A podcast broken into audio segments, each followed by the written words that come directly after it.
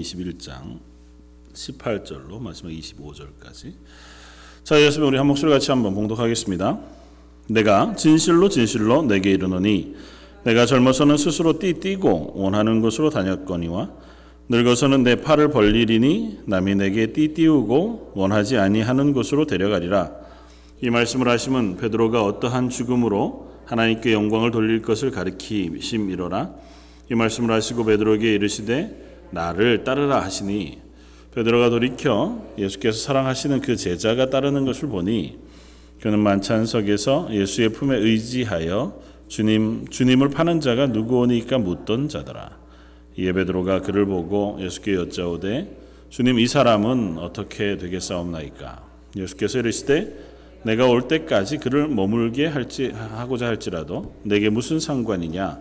너는 나를 따르라 하시더라. 이 말씀이 형제들에게 나가서 그 제자는 죽지 아니하겠다 하였으나 예수의 말씀은 그가 죽지 않겠다 하신 것이 아니라 내가 올 때까지 그를 머물게 하고자 할지라도 내게 무슨 상관이 있냐 하신 것이라. 이 일들을 증언하고 이 일들을 기록한 제자가 이 사람이라. 우리는 그의 증언이 참된 줄 아노라. 예수께서 행하신 일이 이 외에도 많으니 만일 낱낱이 기록된다면 이 세상이라도 이 기록된 책을 두기에 부족할 줄 아노라. 아멘. 어, 사도 요한이 요한복음의 말씀을 어, 쭉 기록해서 어, 우리에게 들려주고 또 그 말씀의 결론 부분은 어, 지난주에 살펴보았던 것처럼 20장 마지막 30절 31절의 말씀에서 이것을 읽고 너희가 예수께서 하나님의 아들 그리스도이심을 믿게 하고 또 그 믿음으로 힘입어 생명을 얻게 하기 위하여 이 글들을 썼다고 하는 사실을 이야기해 주었습니다. 그러니까 그리고 나서 21장은 그 뒷 부록처럼 부활하신 예수님을 만나는 또 부활하신 예수님께서 갈릴리에 찾아오셔서 제자들을 만나시고 그들을 격려하시고 또 그들로 하여금 다시 하나님의 제자로 예수 그리스도의 세우신 제자로 이 땅 가운데서의 부르심을 따라 살아갈 수 있도록 세우고 계신 말씀을 우리가 읽을 수 있습니다. 그러니까 오늘 그 제자들을 만나셔서 조반을 먹으신 이후의 일들을 오늘 살펴볼 텐데요. 15절 이하에 보면 오늘 저희가 읽었던 19절까지 베드로를 만나셔서 베드로를 회복하시고 격려하시는 세 번의 질문과 대답 이야기가 기록되어져 있고 그리고 그 뒤에 계속해서 베드로와 함께 이야기하신 일들을 우리에게 기록해 주고 있습니다. 이 말씀들을 통해서 베드로에게 하셨지만 또 제자들에게 하신 말씀이기도 하고 또 제자들뿐 아니라 오고 오는 모든 교회들에게 하나님께서 하신 말씀 이거니와 저와 여러분들에게 동일한 말씀으로 아, 지금도 말씀하고 계신 줄 믿습니다. 그래서 말씀을 묵상하면서 여전히 우리를 부르시고 우리를 세우시고 우리에게 일을 맡기시고 나를 따라오너라 그렇게 이야기하시는 말씀에 응답할 수 있는 저 여러분들이 되었으면 좋겠습니다. 말씀을 읽다가 보면 뭐 우리가 하도 많이 듣고 익숙히 아는 어, 이야기여서요. 어, 예수님께서 베드로를 찾아오셔서 세 번 질문하시고 세 번 대답하는 그와 같은 이야기들 어, 우리가 잘 압니다. 특별히 앞쪽에 베드로가 예수님을 세 번 부인했던 이야기와 연결되어져서 예, 베드로를 철저하게 예, 회복시켜 가시는 예수님의 모습을 오늘 본문 가운데 볼 수 있는데요. 그보다 먼저 이런 질문을 한번 해볼 수 있습니다.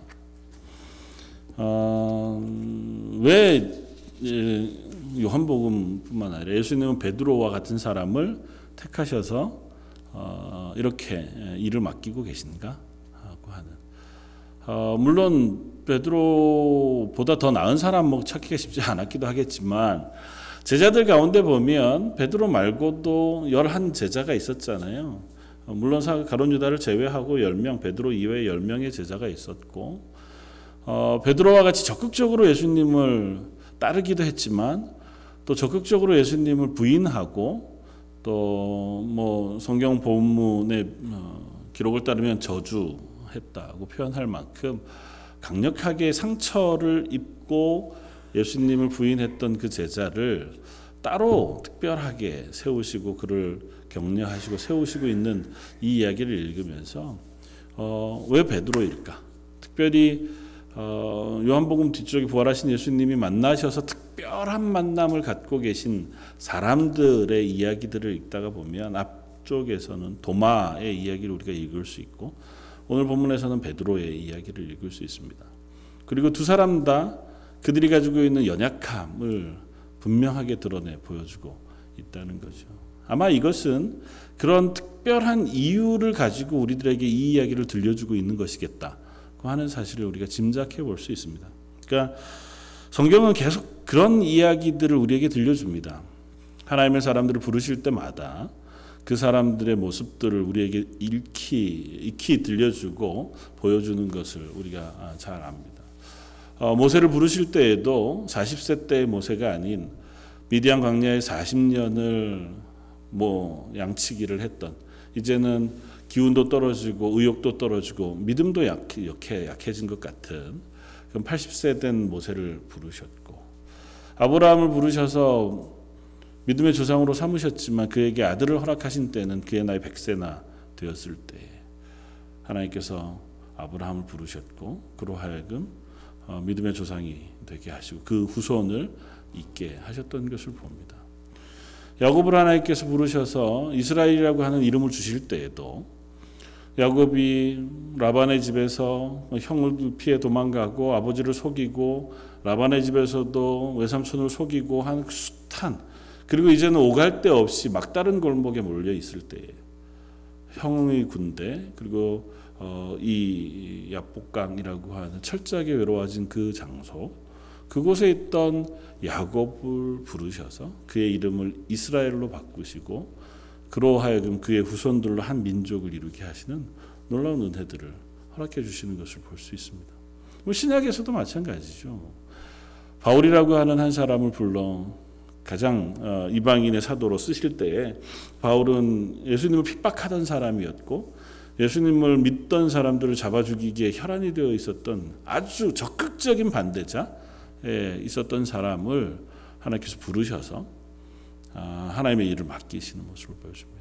그러니까 물론 아주 신실하게 지혜롭게 하나님 앞에서 신실하다가 아, 하나님의 사람으로 부름받은 사람들도 왜 없겠습니까? 있죠. 그런 사람들도 있고 그렇게 아무 부침 없이 비교적 평안하게 하나님 품에서 하나님 말씀 순종하다가 하나님의 일꾼으로 섬기다가 그렇게 세움을 받은 사람들도 별로 어, 어, 적지 않겠지만 성경 가운데 비교적 우리에게 많이 들려주시는 인물들의 이야기는 실패한 사람들의 이야기를 우리에게 많이 들려주고 또 그들의 연약한 자리에서 그들을 부르셨던 이야기를 우리에게 들려주고 있다는 거죠. 이건 한 가지 분명한 목표가 있기 때문인 것 같아요. 어, 그것은 하나님의 일을 감당하는 것은 결코 우리의 힘으로 되지 않는다고 하는 사실. 그러니까 우리가 아, 내 힘을 가지고 또 내가 가진 실력과 열심을 가지고 해낼 수 있는 일이 아니라는 사실을 우리에게 가르치시기 위함이겠다. 사실 베드로와 같이 그 일에 아주 부합하는 인물은 별로 보이지 않아 보입니다. 왜냐하면 예수님 십자가에 달리시기 전에 제자들과 이야기하실 때에 베드로는 아주 당당하게 얘기했거든요. 모두 다 주님을 버릴지라도 그렇게 이 사람들이 다 예수님을 부인하고 버린다 할지라도 나는 그렇지 않을 자신이 있습니다. 그러니까 굉장히 열심히 있었던 사람일 뿐만 아니라 자신이 있었어요. 그 그게 왜 거짓말이었겠습니까? 실제로 베드로의 모습을 보면 충분히 그럴 만한 충성심이 있는 사람이었어요. 열심도 있었고요. 귀한 정말 일꾼으로 쓰일 만한 그러니까 수제자라 불릴만 했고 예수님의 제자들 가운데서 가장 두드러진 한 사람의 모습을 보여줬겠죠. 그러니까 베드로는 진심으로 그랬고 진심으로 그럴 수 있을 것이라고 믿었습니다. 그럼에도 불구하고 그의 인간적인 힘, 열심, 충성심 그것은 분명한 한계가 있었다고 하는 사실을 예수님의 십자가 사건에서 우리 만나게 됩니다. 예수님이 달리시던 십자가 그곳에 끝까지 따라가지도 못했을 뿐 아니라 예수님 잡히시던 그 재판정에서 세 번이나 예수님을 부인하는 그와 같은 자리에 섰었고 그것도 역시 이미 예수님께서 베드로에게 말씀하셨던 바예요. 알고 있던 사실 그 사실을 다시 깨닫게 되면서 그가 밖으로 나가 울었다. 성경이 그렇게 기록하고 있으니까 베드로가 아, 그때 가졌던 처절한 실패 혹은 낙심은 이루 말할 수 없을 것이라고 생각이 되었습니다. 하나님은 그럴 때에 그 사람을 회복시키시고 그 사람을 쓰시기를 원하시는 것 같아 보입니다. 뭐 일부러 그러시는 건 아니지만 그런 자리에 선 이들을 내버려 두지 않고 그를 회복시키셔서 그에게 하나님의 능력과 은혜를 덧입히셔서 이제는 내 힘이 아닌 하나님의 힘을 의지해 하나님의 뒤를 따라 예수님의 뒤를 따라 하나님의 일들을 감당하는 사람을 만들고자 하시는 하나님의 그 섭리들을 우리가 확인하게 되어지는 거죠. 그러니까 이건 아주 보편적인 하나님의 일하시는 방식이었던 것 같아요. 하나님께서 우리의 능력을 10분 활용해서 우리의 재능과 어, 우리의 천성과 하나님 우리에게 맡기신 은사들을 사용하시기를 원하십니다. 지난주에 이제 뭐 어, 장로님 계시지만 잘스라는 곳에 가서 우리 어, 다섯 명 청년들하고 또 우리 장로님 집사님 가셔서 훈련을 받으셨잖아요. 어, 선교라는 것이 가서 복음을 전하는 것만이 선교가 아니고 또 전도하는 행위만이 선교사로 파송받는 것이 아니라 그곳에서 후방에서 지원하는 숱한 것들 비행기를 뭐 운전하거나 혹은 어, transportation의 숱한 어, 어, 것들에 어, 봉사하시는 분들 아니 후방에서 뭐 엔지니어로 고생하시거나 혹은 물품을 지원하거나 하는 그 모든 행위 그리고 그것에 involve되어지는 모든 일들이 역시 선교사로서의 역할을 감당하는 것. 이라는 사실을 그곳에서 참 많이 이야기합니다. 그리고 실제로 선교는 한 사람이 가 복음을 전하기 위해서 또 숱한 사람이 그 일을 서포트하고 돕고 함께 그 일을 해야 하는 거잖아요. 그러니까 자기의 은사를 하나님 쓰시기를 원하세요. 우리 각자의 은사. 우리 성향이 다 다르잖아요. 각자가 가진 모양도 다르고 각자가 가진 성향도 다르고 잘할 수 있는 능력도 다 달라요. 그러니까 하나님께서 우리가 잘할 수 있도록 부어주신 그 은사를 가지고 하나님의 일을 하기를 원하세요. 하나님께 영광을 돌리기를 원하고 또 하나님의 교회를 섬기고 복음의 일들을 감당하게 하시기를 원하십니다. 그럼에도 불구하고 하나님은 그런 우리의 맡기신 재능과 은사들을 쓰시기를 원하시지만 그때조차도 우리 실력으로만 하는 것이 아니라 그것을 부으시는 하나님을 기억하고 그 하나님을 붙잡는 그와 같은 자리에서 하나님의 일들을 하게 하시기를 원하십니다. 그래서 많은 경우는 베드로와 바울과 같이 낙심의 자리를 한 번 이상은 경험하는 것 같아 보여요. 열심으로 하나님 앞에 충성심을 다 가지고 하나님의 일들을 감당하고자 하다가 그것이 꺾여지는 한 순간들을 만나게 되어지고 그 낙심의 자리에서 우리는 두 가지 선택의 기로에 놓이게 되는 거죠. 하나는 낙심함으로 머물러 있는 것. 아 나는 안 되나 보다. 뭐할수 없겠다. 이만 하면 됐다. 해서 머물러 있는 것. 이거나 아니면 그 자리에서 내 한계를 깨닫고 내 한계 속에서 하나님을 붙잡고 하나님의 은혜를 사모하는 자리로 나아가는 것. 하나님은 그런 어, 사람들을 부르시기를 원하시고 우리를 그 자리로 몰아가시기를 원하시는 거죠.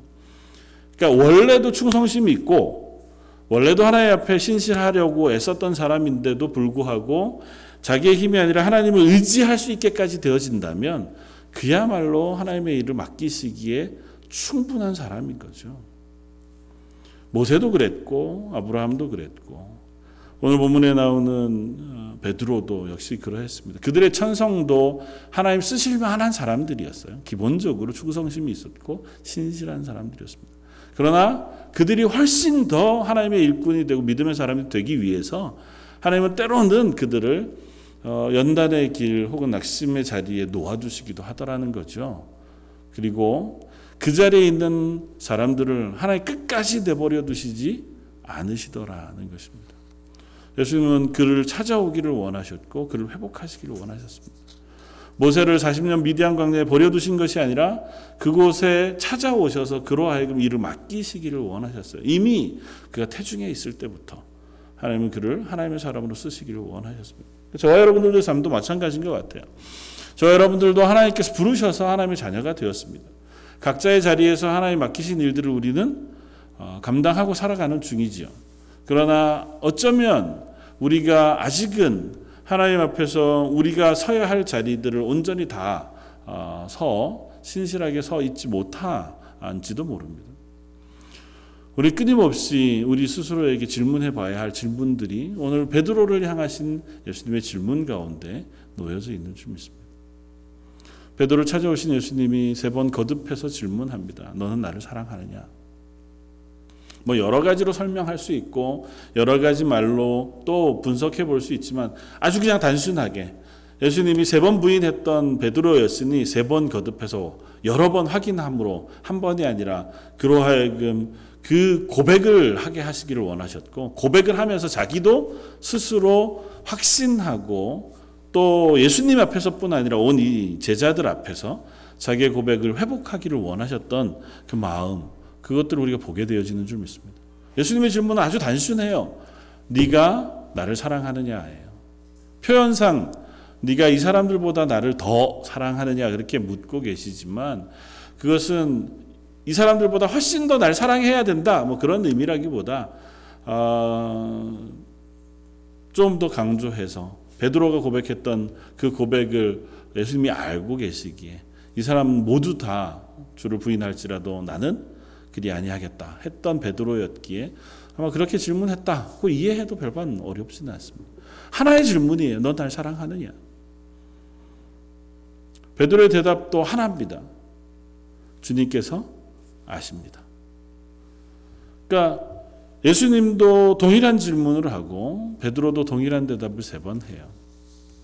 이 과정을 지나가면서 베드로 스스로가 스스로에게 묻고 또 그 고백을 통해서 스스로를 세워가는 중이라 믿습니다.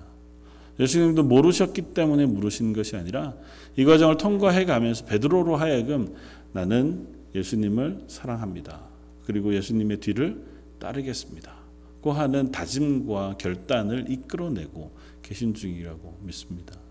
저 여러분들도 여전히 그 질문을 우리 스스로에게 해볼 필요가 있는 것 같아요. 예수님을 사랑하는가? 날 위하여 죽으시고 또 우리를 부르셔서 하나님의 자녀 삼으신 그 예수 그리스도를 나는 기억하고 사랑하는가? 그분을 따르기를 원하는가?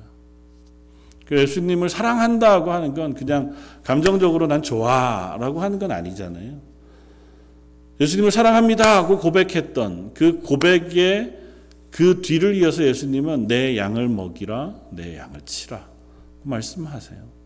그러니까 사랑한다고 하는 고백은 반드시 예수님의 맡기신 사명을 감당하는 것으로 나아가도록 예수님은 베드로를 불러내고 계신 거죠. 우리들을 향해서도 마찬가지입니다.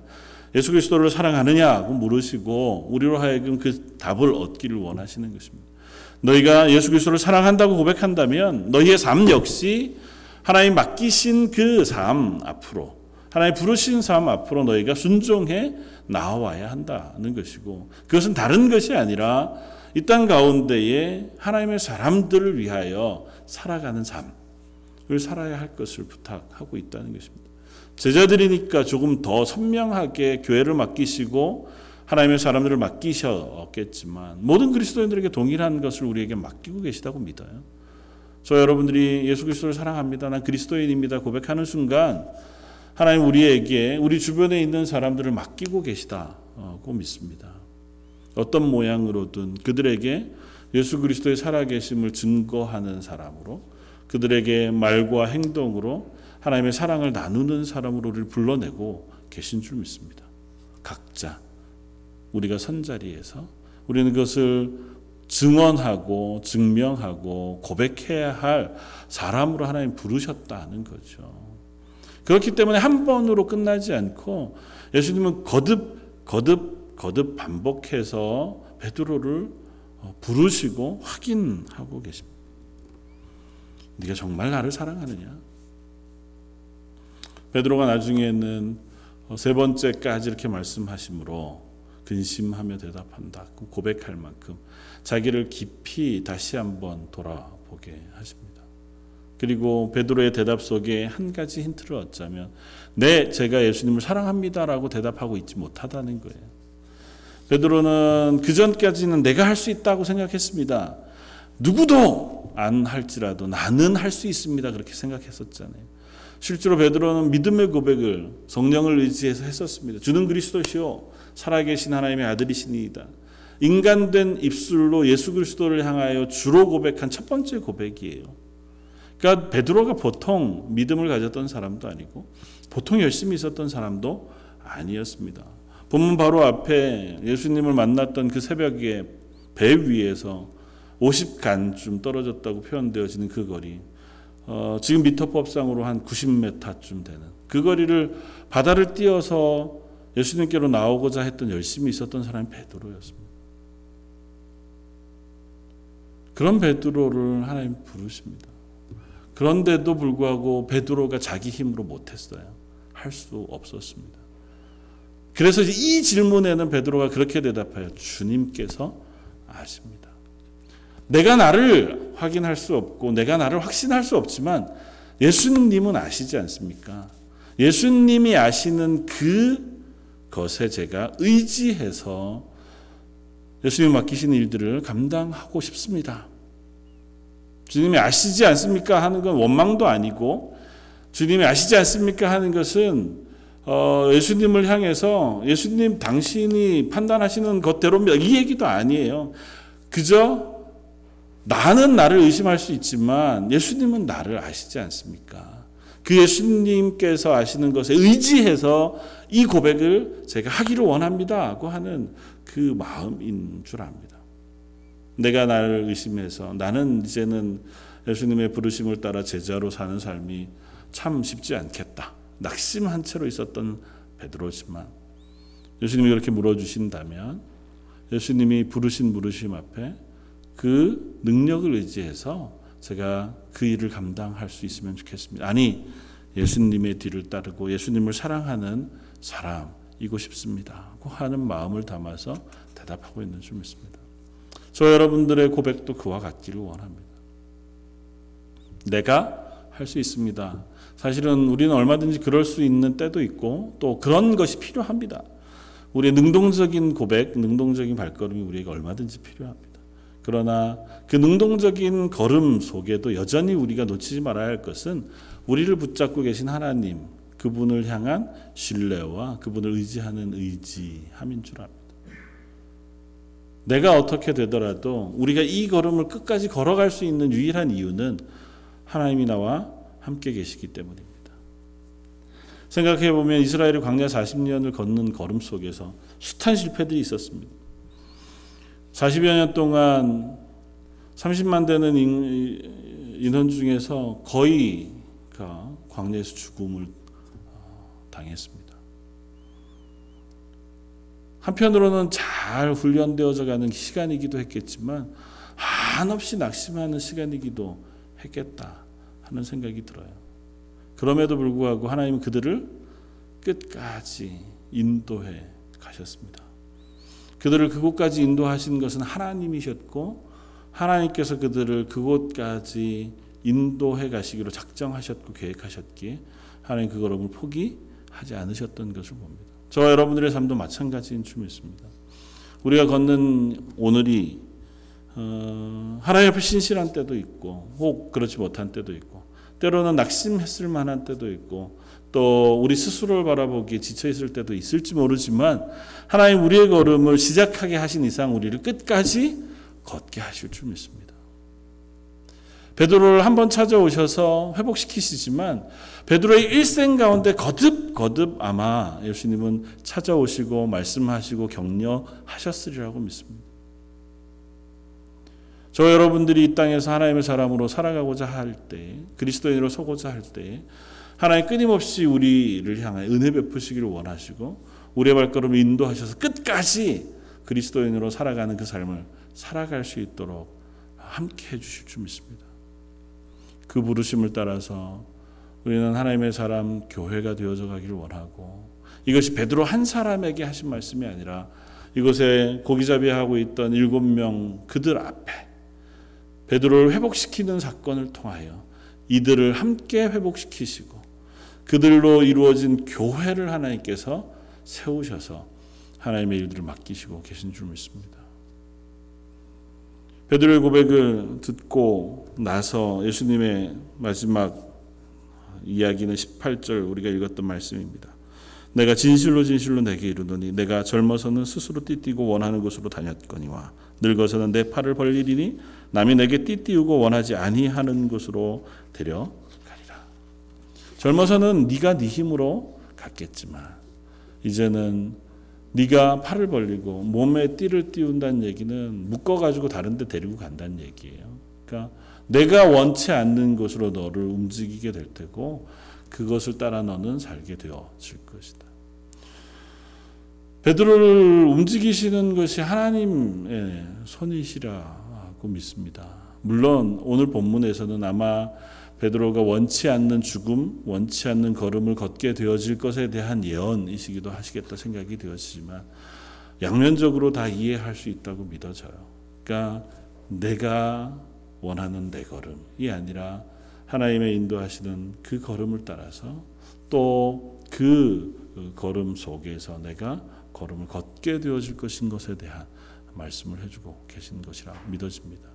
모세를 부르셨을 때첫 어, 말씀인 내가 선 곳은 거룩한 땅인 내 발에 신을 벗으라고 말씀하셨던 하나님 그 발에 신을 벗는다고 하는 행위는 내가 내 의지로 다니는 것이 아니라 하나님이 나의 발걸음을 인도하신다고 하는 것의 상징적인 선언이었던 것을 우리가 기억하면 베드로 역시 그러하겠다 생각되어지고 그런 부르심으로 베드로를 세우셨다고 믿습니다. 그리고 나서 19절은 이 이야기를 우리에게 이렇게 설명해 줍니다. 이 말씀을 하심은 베드로가 어떠한 죽음으로 하나님께 영광을 돌릴 것을 가리키심이로라. 이 말씀을 하시고 베드로에게 이르시되 뭐라고요? 나를 따르라. 오늘 본문 가운데 예수님은 베드로를 향하여 나를 따르라고 거듭 이야기하십니다. 베드로가 나를 따르라고 하는 예수님의 이야기를 듣고는 요한을 봅니다. 그리고 요한이 그 옆에 있는 것을 보고 예수님에게 묻습니다. 이 사람은 어떻게 되겠습니까? 나는 그렇다면 이 사람은 어떻게 되겠습니까? 예수님 뭐라고 대답하세요? 야, 그런 거 신경 쓰지 말고 너는 나를 따라. 정확하게 본 표현상 내가 올 때까지 그를 머물게 할지라도 무슨 상관이 있냐? 너는 나를 따르라. 그러니까 다른 것에 관심 갖지 말고 네가 관심 가져야 할 것은 나를 따르는 일이다라고 말씀해 주세요. 그러니까 이 본문을 통해서 우리들에게도 동일한 말씀을 하시는 줄 믿습니다. 내가 나를 사랑하느냐 물으시고 나를 따라오너라 말씀하시는 그 예수님의 부르심에 응답할 수 있는 저와 여러분들이었으면 좋겠습니다. 나를 따르라고 부르신 부르심은 사실은 베드로에게 처음은 아니었어요. 이미 베드로와 요한, 야고보를 처음 제자로 부르실 때에 예수님은 그들을 향하여 말씀하셨습니다. 나를 따라 오너라. 그리하면 너희가 사람을 낚는 어부가 될 것이다. 그 길로 베드로는 예수님을 따랐고 예수님의 제자가 되었습니다. 그리고 그 사역을 마지막 마무리하는 시점에 예수님은 다시 베드로를 동일한 모습으로 찾아오셔서 다시 동일한 말씀을 하세요. 나를 따라오너라. 근데 이 두 가지는 같은 부르심이지만 다른 의미를 지니고 있습니다.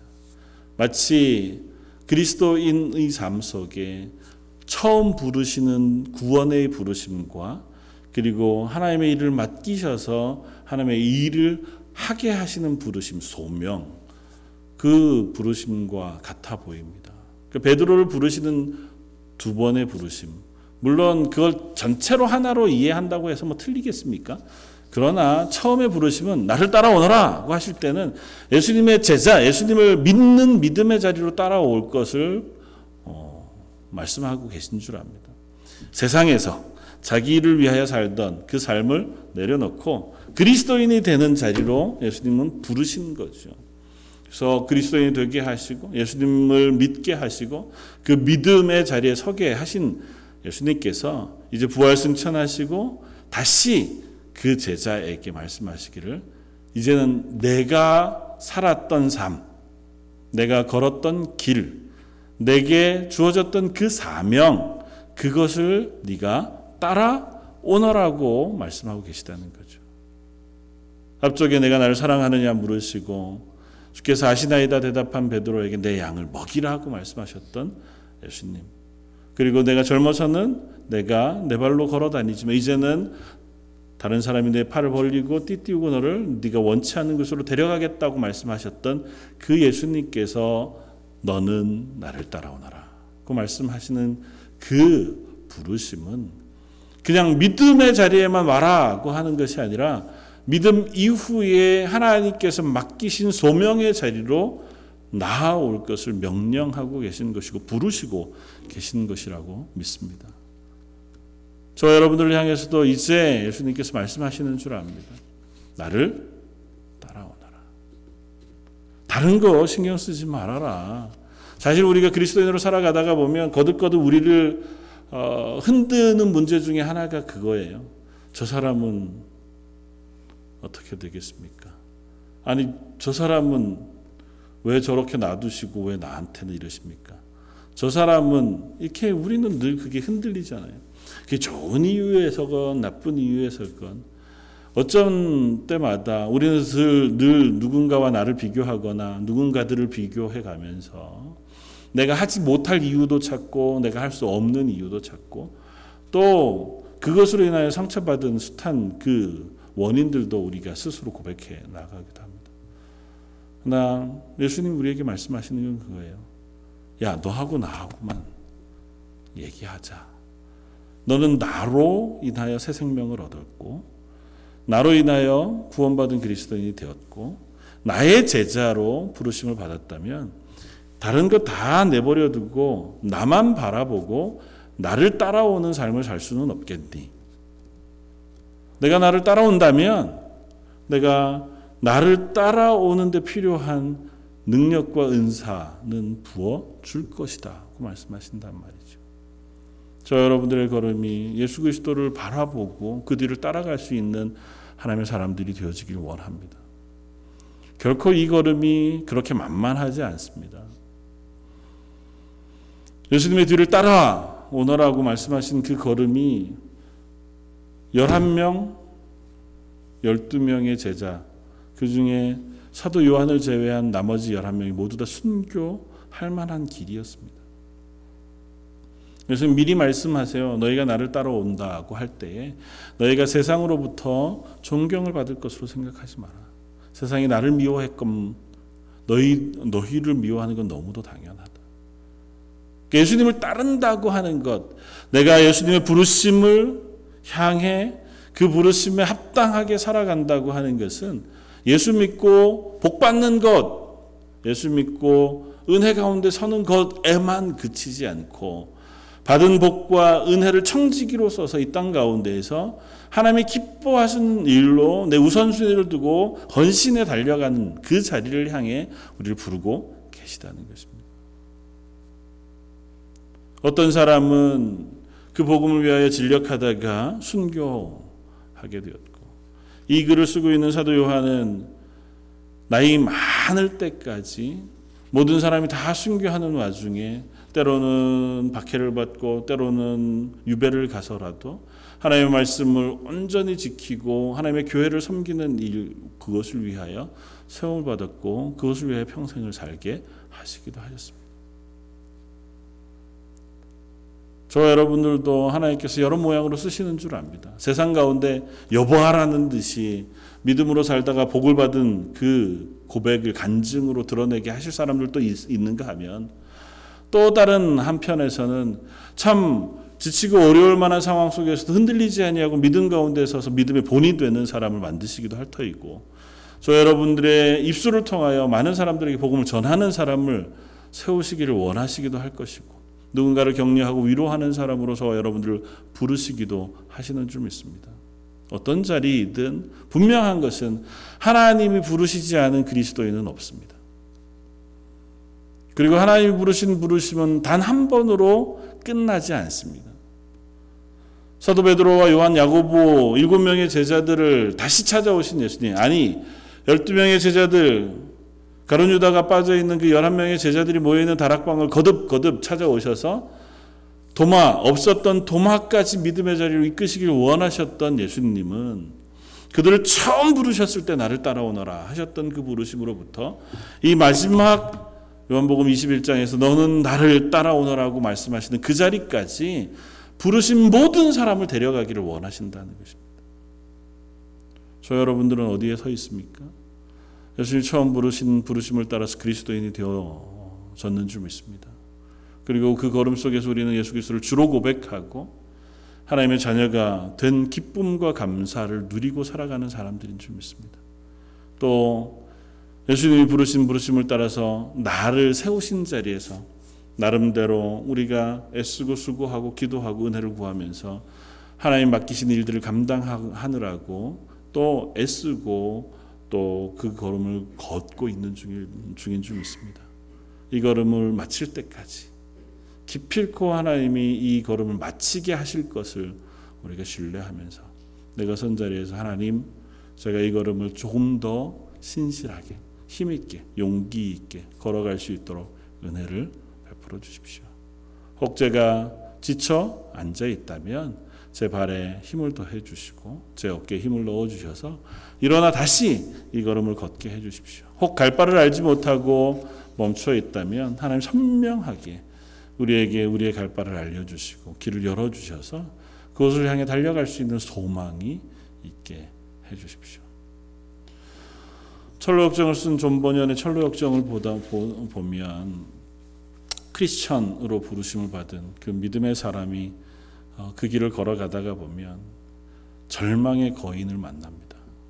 물론 세상의 유혹과 숱한 것들을 어, 만나 그 도전을 뚫고 하나님의 나라를 향해 가지만 큰 위기에 빠졌을 때가 그 절망의 거인을 만났을 때 표현을 그렇게 해요. 아, 도무지 더 이상은 갈 수 없을 것 같아. 그때 그 그리스도인 크리스천을 그곳에서 나아가게 하는 한 사람은 이제 금방 믿은 소망이라고 하는 한 사람 동행자입니다. 하나님이 우리에게 소망을 허락하셔서 우리 아이 땅에서 그리스도인으로 살게 하시는 줄 믿습니다. 저 여러분들 기도하면서 하나님 저희들에게 하나님이 허락하시는 소망이 끊이지 않도록 은혜 베풀어 주십시오. 내게 맡기신 일, 또 내게 맡기신 삶, 우리 가정, 우리 교회, 하나님께서 허락하신 소망, 그것이 우리 속에 정말 아름답게 자라 그것을 붙들고 하나님의 은혜를 향해 하나님 맡기신 일들을 감당할 수 있는 저의 삶 되게 해주십시오. 그렇게 기도하는 저 여러분들 되시기를 주님의 이름으로 부탁을 드립니다. 다시 한번 기도하겠습니다. 사도 요한의 입술을 통해서 예수님의 행하신 숱한 일들과 예수님이 하나님의 아들이시고 그리스도 메시아이심과 그 예수 그리스도를 믿음으로 얻게 되어지는 생명을 저에게 또 다시 한번 깨닫게 해주시고 듣게 해주시니 감사합니다. 저희들은 예수 그리스도로 인하여 생명을 얻은 하나님의 자녀 그리스도인 예수님의 제자가 된 줄 믿습니다. 하나님 저희가 선 자리에서 또 다시 하나님 부르신 소명을 따라 소망을 가지고 열심히 담대히 길을 걷게 해주시길 원합니다. 여기에 모여 예배하는 모든 성도들 그리고 그 가정과 저희 런던 제일장로교에 있는 모든 성도들의 가정 가정 위에 은혜와 은사와 능력과 소망을 불어넣어 주셔서 하나님 부르신 부르심에 담대하게 달려갈 수 있는 하나님의 사람들 다 되게 하여 주옵소서. 오늘 말씀 예수님 이름으로 기도드립니다. 아멘.